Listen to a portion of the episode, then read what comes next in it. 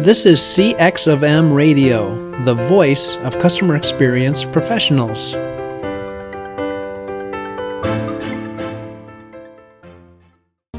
Welcome to another episode of All Things Considered C X. I'm your host, Bob Asman, the founder of Innovative C X Solutions, a past chairperson of the C X P A, and a practitioner with many years of transforming global operations and designing better customer experiences. Together with our guests and listeners, we seek to discuss, challenge, and create new understanding about how to inspire better experiences in response to ever-changing customer expectations. Hello, and welcome to another episode of the All Things Considered C X podcast. I'm your host, Bob Asman, and it's a pleasure to welcome you back to another one of our episodes with an interesting guest who has some great perspective on the world of customer experience. I'm really pleased to welcome Dave Seaton from Seaton C X to the podcast today. Dave, welcome, and please introduce yourself to our listeners. Thanks, Bob. It is great to be here. I'm Dave Seaton, and I'm a customer experience consultant. I work with business-to-business SaaS companies to help launch their C X programs and get C X and voice of the customer off the ground. And then I do a second thing, too.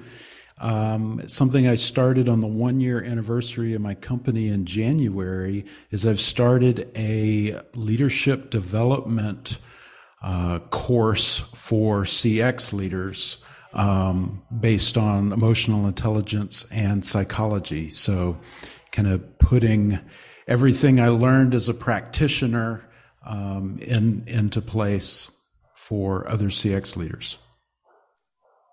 Listeners, I'm really excited uh, when Dave agreed to join the podcast uh, because first he talks about B two B SaaS um environments. And, and we don't hear a lot about that. And we don't hear a lot about that on the podcast. So, and we get so many comments about, oh, that's B two C, you know, it doesn't apply to B two B. So it's great that Dave's going to give us that perspective. And then um, as he expands into leadership development, we're really excited to learn some of the things he's doing in this area, because we've had um, what I call adjacent guests, um, leadership developers, coaches, and so forth, Uh, on this podcast because it's so important um, to the customer experience.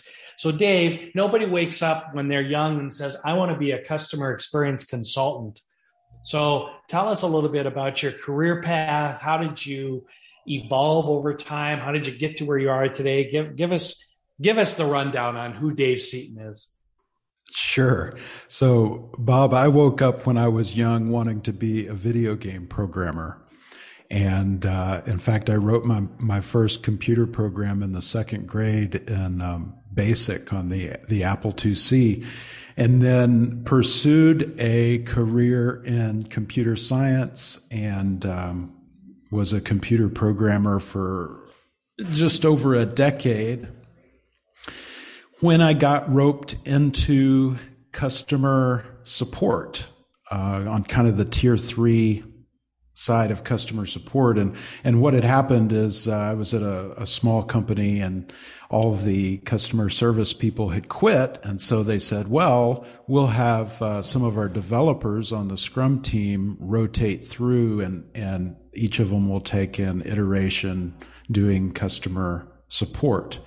And at first I hated it, but then I started to kind of like it because each Each ticket was like a little problem that I got to solve. And that was, that was the first big epiphany in my career journey, was that I really didn't like banging out computer code. What I liked was solving problems, and doing customer support was like dopamine hit after dopamine hit every single ticket that I worked. Um, and so then, you know, I, I was good at support, and like most high performers, I got put in a management job. And like most high performers that come out of a technical track and find themselves in management, I really struggled with it. And uh, my first six months completely alienated my team. My top performer rage quit. and uh, I had a yeah. new problem to solve that I really wasn't equipped for. Nothing in a decade of computer science had prepared me to lead people. So I went out and began to learn everything that I could about leadership and began to put those practices in place and actually turned the team around. And over the next six months, um, boosted team productivity twenty-two percent and accomplished some really great things. And that be- became kind of the launching point of this passion for being a leader and, and leading people. And, um, over the next, uh, over the next three years, I went from manager to director, uh, to vice president. So I climbed very, very quickly. And, um, so then as, you know, vice president of a customer support organization, I hit my next big challenge in my career path. And that was leading or influencing cross-functionally. And uh, I remember I was at a I was at a the Global Leadership Summit in twenty sixteen, and Travis Bradbury was on stage, and he asked this question. He said, "What problems are you dealing with today that were caused by your own emotional reactions from the past?" And that question kind of knocked me over, because I could see kind of this web of events that had created this this one contentious relationship um, at work that I had, and how, you know, maybe my own emotional reactions had contributed to that and had exacerbated the situation. And so then that started what has been a five-year journey for me, learning about and improving my emotional intelligence. And uh, and and that was kind of the next big, big jump for me. Um, made me a much more effective leader at at that V P level, where, you know, you're really just spending a fraction of your time managing down, but a great deal of your time managing or influencing side to side, and then managing up as well. And then um, a few years after that, I got a really unique uh, opportunity to step into this position, really my first C X position, although the company didn't know it at the time and I didn't know it at the time. Um, but I had a new boss who had created this job called service level transformation. And, and I used to joke, like, it was such a made up title, because if you Googled service level transformation jobs, my LinkedIn profile was the top hit. Like, there, there is no job out there called service level transformation.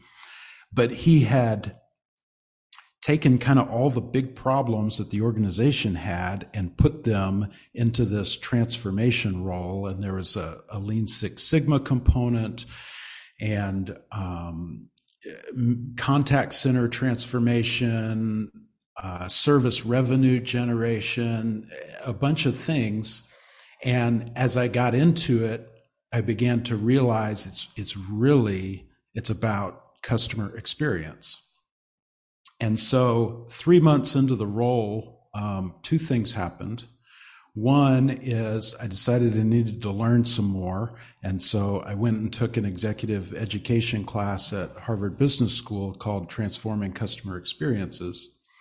And on the Friday that I left for Harvard, my boss, who had created this one-of-a-kind role, announced that he was leaving the company. Oh. And they didn't replace him for the next twenty-six months. And so, um, you know, there was very much an, an open position there. You know, I, I guess reported to the C E O, and from time to time, couple times a year, I'd have one-on-ones with that guy. But I was in this position where um, I didn't have a boss to, you know, clue me on into what was happening at the at the C-suite strategy level, to provide air cover for me, to provide advice, to set strategy and direction. And I had to figure all of that on my, out on my own. And it really put to test um, those skills that I was developing for leading cross-functionally and, and leading by influence. And then I learned um, C X as well. And I, I absolutely fell in love with customer experience management. It brought together everything that I loved about problem solving from my computer programming days, about um, leading other people, about emotional intelligence and understanding uh, how other people think and how they're processing emotions, and um, solving big, complex uh, organizational problems for the company. And, and so I loved it, and um, built a, a really great team. Um, and uh, we you know, did some very successful things for the company. We won the North American Customer Centricity Award in uh, twenty twenty. And then, you know, as as we said, a year, a little, little over a year ago, I started my company, and then I left in June to be a consultant full-time. And that's my C X career journey.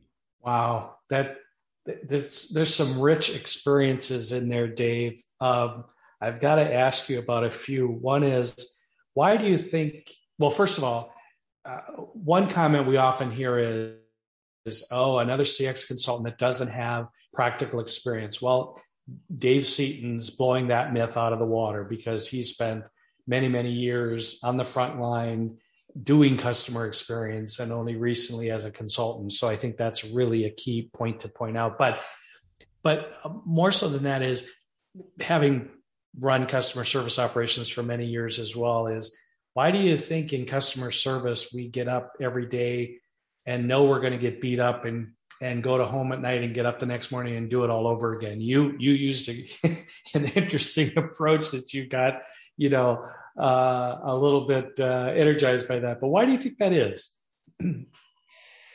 some some of us enjoy it so much. Yeah, it, you know, every everybody's reason is. is different. For some people, it's it's the problem solving. Um, for some people, it's absolutely being the hero, being the hero to somebody, to some customer when you solve their problem. Other people are just uh, service and, and empathy wired, and they love serving other people, and they love um, helping out. You know, people people have different reasons, but um, I think, you know, underlying all of that is you can't be in, in customer service if you if you don't like other people and don't have um, some some basic empathy skills for, you know, just just having compassion for that person on the other end of the support ticket. Mm-hmm. So true. And Dave, cross functionality in an organization, we we hear it so often about silos. We hear it, how difficult it is to uh, create transformational change because the organization is built in silos, or it's matrixed, or it's not functioning properly, or trying to engage cross-functional resources across the organization is difficult. What, in your experience, um, can you share with our listeners about how do you overcome that? How do you engage work cross-functionally? How do you implement experience improvements uh, in these challenging situations? It's um, it's all about building relationships and really understanding the people that you're trying to collaborate with, so that you can influence them. And I've talked, you know, now as a, now as a consultant, I talk to C X leaders all the time. And I hear, I hear this common theme of frustration. And one guy expressed it like this. He said, well, that V P of ops didn't prioritize training, so our customer experience didn't improve. And another guy said it like this. He said, I'm butting heads with the C T O about this voice of the customer initiative. So, you know, I guess our, our C X isn't going to go anywhere. And, you know, the, the theme is hey, it's that other guy's fault because that guy doesn't get it. You know, that guy's not illuminated in the new C X thinking and has become a roadblock, and that's why we can't get, get forward. And, you know, that actually, I think, drives a wedge, a, a bigger wedge between the silos and silos off C X. And when I was a practitioner, I had uh, a little bit of a different mindset. And every time I got a no from a stakeholder, and, and believe me, I got plenty, I always went back and looked in the mirror and said, Dave, how can you be a better influencer? And um, it kind of developed this, this playbook. There's kind of three three things going on, I think, that makes a, a, a C X leader influential in that organization. Um, the first is the mindset. You, you've got to have that long game mindset. And I mean extremely long game. So when you're When your peers are planning for next month, you're planning for next quarter. When they're planning for next quarter, you're planning for next year. And you've got to know, you got to have a vision for where you want to be um, that's way ahead of, of where uh, the rest of the organization is. And then you need to break that vision down into intermediate states. And what, what I mean by this, one of my favorite examples is everybody knows NASA's Apollo program, put a man on the moon. That was the objective of Apollo, and that's the one everybody remembers and everybody celebrates. But before Apollo, there was a program called Gemini. And the purpose of Gemini was just to figure out how to do things in space. How do we dock spacecraft together? How do we get a man to leave the spaceship, do work, and get back safely? How, you know, how do we, how do we do all those things in space? And before Gemini was Project Mercury. And Mercury was just about bringing a man up into space and getting him back down to, to Earth safely. And so, you know, from this mindset perspective, you've got to have Apollo as your objective, but today you've got to be working on Project Mercury. And, and that may look like, instead of building the business case to go spend six figures on enterprise C X software, you're building the business case to spend ten thousand dollars on a one-time C X project that that's going, you're going to be able to deliver uh, in a short period of time, that's going to show R O I, that's going to help build the momentum for C X in the organization. And then you just make daily incremental progress on that, um, on that intermediate state and, and, and value that progress over perfection. And so that's, I think, kind of the first part is, is getting your own mindset right. Mm. The second is understanding your stakeholders, because just like, you know, we segment our customers, you can, you can do the same analysis with your stakeholders, and you can understand that, you know, your V P of customer success goes into anaphylactic shock if you start to mention metrics and statistics. So how do you, how do you influence that person? You tell customer stories. The, the customer stories very much resonate with, with that kind of stakeholder. Your V P of customer service may be very metrics driven. And they dismiss customer stories as just one-off anecdotes that don't indicate a pattern. Those are those are quotes from um, uh, a lady I was mentoring through the C X P A. She had a stakeholder that would say that about her customer stories. And so with those stakeholders, you you present the um, you present the metrics and the statistics and uh, you know, all of the qualitative stuff. And then the third thing. Um, once you, you've got your mindset right and you understand your stakeholders, their their external motivations and their internal motivations and how they like to consume their data, then you act intentionally.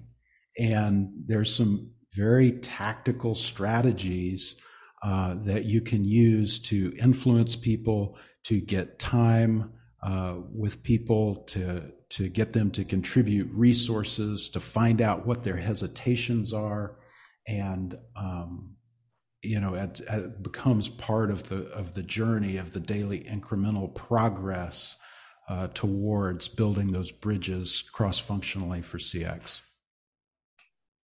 Wow, that is really interesting, Dave. And a couple of things jump out at me. One is this whole concept of influencing, and I and I think you've really nailed something there and how important it is.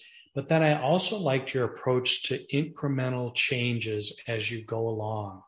And, and so often I've heard, you know, the boil the ocean analogy, or, you know, how to eat an elephant, all that kind of stuff. Mm-hmm. And yet you're saying we could make incremental approval, improvements that keep us on track and keep us aligned to the long-term goal, but we don't lose that momentum. Did I understand that right? Yeah, yeah, absolutely. You know, people say crawl, walk, run, um, boil the ocean, eat the elephant, all those analogies. But what my team and I did that was really effective is we said, okay, what does crawling look like? What are the things the organization is doing when it's crawling? What does it feel like? You know, how do people feel when when we're crawling, when we're in the crawl st- crawl state? How do how are they talking? You know, um, and really getting a, a, a good picture for that, uh, just like, you know, your your Mercury program or your or your Gemini program. You know, what are the objectives right now? Yes, we we want to get to that place where we've bought an enterprise V O C platform and we've got measurement at all the different touch points. But today, right now, um, we're going to just inch along um, on this on this very specific uh, uh, phase, I guess, or, or intermediate state, and. Um, You know, that that was important because, especially from the feeling perspective of how does the how does the organization feel, um, you know, there was a, there was a group there was a group in the company when I was a practitioner that had a specific narrative that they had been advancing for several years, um, you know. Dif- different silos, kind of playing the the blame game. You know, whose fault is it, is it that we lost this customer or didn't get that deal or whatever? And the group had a, a very specific narrative. And one of my objectives was to change that narrative. And along the way, it did change. Now, they weren't saying exactly what I wanted them to say. They didn't fully, they didn't fully understand what we were trying to do with customer experience. But it was an improvement, and I had to be okay with that. I had to not, um, you know, demand perfection that, you know, those guys go and you know, get three years of customer experience learning in a month. I just had to be okay with their progress, that, you know, we were, we were moving towards a, uh, a future state where they were going to get it. And they, you know, the narrative was going to change permanently, and there was going to be cooperation and collaboration across the silos. So Dave, this starts to feel a little bit like emotional intelligence to me. And you made that comment early on in our discussion and how you're kind of broadening your view beyond experience management to leadership development and emotional intelligence. Tell us how that comes into play with what you're, you've been talking about. Every, everything, everything is driven, everything with humans is driven by emotion. Um, you know, na- nature, nature ra- rages on unemotionally, um, but in the human, in with humans, everything is ultimately emotional. There's the way our brains are connected, the front of our brains, the prefrontal cortex is where we process rational thought, but to get in and out of the prefrontal cortex, you've got to go through the limbic system where your amygdala sits, and your amygdala processes emotions. And, um, you know, to the, to the extent that you are able to empathize with the stakeholders in your organization and be, be intelligent about their emotional needs and then the emotions that you are triggering in them, to the extent that you can discover what are their core values that are, you know, that they're using to um, interpret how, you know, your, your words and actions are meeting or not meeting their emotional needs. When you can begin to have that level of understanding and empathy towards other people, then you can be very intentional about how uh, you manage yourself and your own actions, um, so that ultimately you can improve and, and manage and cultivate that relationship. I think that's so uh, apropos for customer experience, because so often, Dave, we talk just about the techniques within customer experience, but, but we don't really talk a lot about how to get there. You know, what are the tools and skills you need to get there, right? So we talk about journey mapping and voice of the customer and market research and N P S and everything else, but you're really touching on that emotional side, that leadership side that's so important to influence, to your point earlier, to navigate, to, to be successful in the role. Yeah. And, you know, there, there's a whole playbook of, of influencing techniques out there that you can, that you can use. Um, but, you know, why I say it starts with, with mindset is you always want to be coming from a point of empathy and compassion and collaboration. Otherwise, you're you're being manipulative, you're being Machiavellian, you're being evil, and um, you know that'll that'll work once, mm-hmm. but but then you just then you destroy trust, and then you know you you've kind of sunk yourself. Um, it it reminds me of, uh, and and this is a great story that'll illustrate some of those principles. It reminds me of when I got scammed out of twelve bucks by a pretty girl in college. Um, so I lived in the guy's dorm, and girls weren't allowed uh, except under escort and during the day. And so it was a big surprise when there was a knock on my door one night, and there was a pretty girl standing there alone in front of my dorm room. And, uh, you know, I opened the door, and she smiled, and she said, "Do you like magazines?" I said, "Well, yeah. I mean, who doesn't like magazines, right?" She said, "Me too. What kind of magazines do you like?" I stammered a bit. I'm like, "Well, I like, you know, hiking magazines and, and guitar magazines. I definitely like guitar magazines." She said, "That's great, because I'm selling magazines." And she holds out this glossy brochure with pictures of magazines. She said, "It's a really great price, but you can only get it right now. So which magazine do you want to buy?" And at that point, I, I couldn't say no, because I liked magazines. She was selling the exact magazines that I liked. It looked official with this glossy brochure. She was a pretty girl that I wanted to impress, so I wrote her a check for twelve bucks. And Bob, I would love to tell you that uh, despite being suckered into buying that magazine, that I really looked forward to it every month and I loved reading it, but I never got a single issue. Oh my gosh. Okay, Dave, that has to be one of the best stories ever told on one of my podcasts. But it's it's important to C X leaders for two reasons. Uh, and, and it's why it stuck with me for twenty plus years, however, however that long ago that was, is, is she employed very specific tactics to influence me into making that decision to write the check. Um, it started with what salespeople will call a pattern interrupt, a pretty girl standing outside my door in the boys' dormitory, right? Um, and and what uh, Robert Cialdini, author of the book Influence, uh, would call as the liking principle.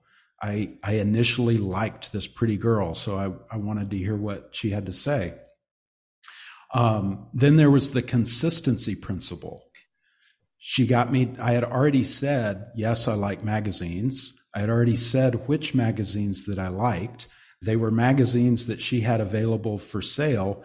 I could not say no without feeling that cognitive dissonance of contradicting myself in front of this, this person that I all of a sudden wanted to impress. So there was a pattern interrupt, there was a liking principle, there was the consistency principle. Um, it all looked very official because she had the laminated brochure. Uh, we would call that the authority principle. It's very official looking. I trusted her that she was an authoritative seller of magazines. And then the, lastly, it was the, scar- the scarcity principle. I had to buy right then and there, or I, you know, she was, she was walking away and I would miss out on, you know, what she said was a great deal. So I turned over my money. The only thing she didn't do was give me a free gift or tell me that the guy next door had bought two magazines. If she, if she'd done either of those things, then, uh, you know, she would have had the whole, um, gamut of influencing principles right there at work. So that's, that's the first lesson is, hey, there are, There are principles and tactics based in human psychology that you can use to influence other people. But the second lesson from that magazine scammer is she could only pull that on me once. Mm. If she had come back the next week, I was on to her. It's like, Dave, do you like magazines? No. No. Go away. Right? Um, And and so I think both of those are, are lessons for C X leaders is, yes, you can learn how to use emotional intelligence and psychology to influence other people. But number one rule, don't be evil. Don't be manipulative. Don't use it. Don't use these skills to play corporate politics or backstab people, because ultimately it's it's going to cut you off for achieving that long, that uh, long game vision that you have for bringing C X into your organization. Excellent, Dave. I, I can't believe how fast our time together goes by when we're talking about such important topics. So I want to wrap up our podcast with, with two final questions, Dave. One is, where do you think the profession and this world of C X is headed, given everything we're facing right now globally, and, and pandemic and supply chain and, and Ukraine war and so forth? Where do you think we're heading as a profession? Uh, and then I'll ask one final question before we wrap. I think, um, you know, if you think about a, an early adopter curve or, you know, something going mainstream, I think we are approaching the tipping point where C X goes mainstream. And, um, you know, I think there are other, other business disciplines like uh, operational excellence and Lean Six Sigma stuff. You know, I think that went mainstream in the nineties. I'm not a marketing person, but I hear that, you know, there wasn't always a marketing department. And at one time, marketing was, was new and people weren't really sure about that thing. And I, th- I think that's where we are right now with C X, is it has built a ton of momentum and it is, uh, it's about to go mainstream, and that ten years from now, um, there won't be, you know, companies wondering if they need a C X program or not. It will um, be a trusted, reliable business discipline, just like Lean Six Sigma, that companies say, oh yeah, you know, we need to, um, we need to take a look at our customer experience. So, uh, you know, that, that's my belief. And I got to tell you, factored heavily into my decision to leave corporate and be a consultant. I think the, the time is right for C X. I really like that, Dave, and I haven't heard it put quite that way in terms of its relationship to other um, kind of cornerstone activities that we do in a work function. So, you know, like you said, Six Sigma, Lean, and others. So I think that's really a great way to, to connect with where C X is going and what path it could be on. So I, I love that. I love that um, comparison. And Dave, one final question. Uh, words of wisdom for our listeners. You've you've shared a lot of words of wisdom. I just want to say that, but I always give my guests the final say in, in terms of any final thoughts they'd like to share with our listeners.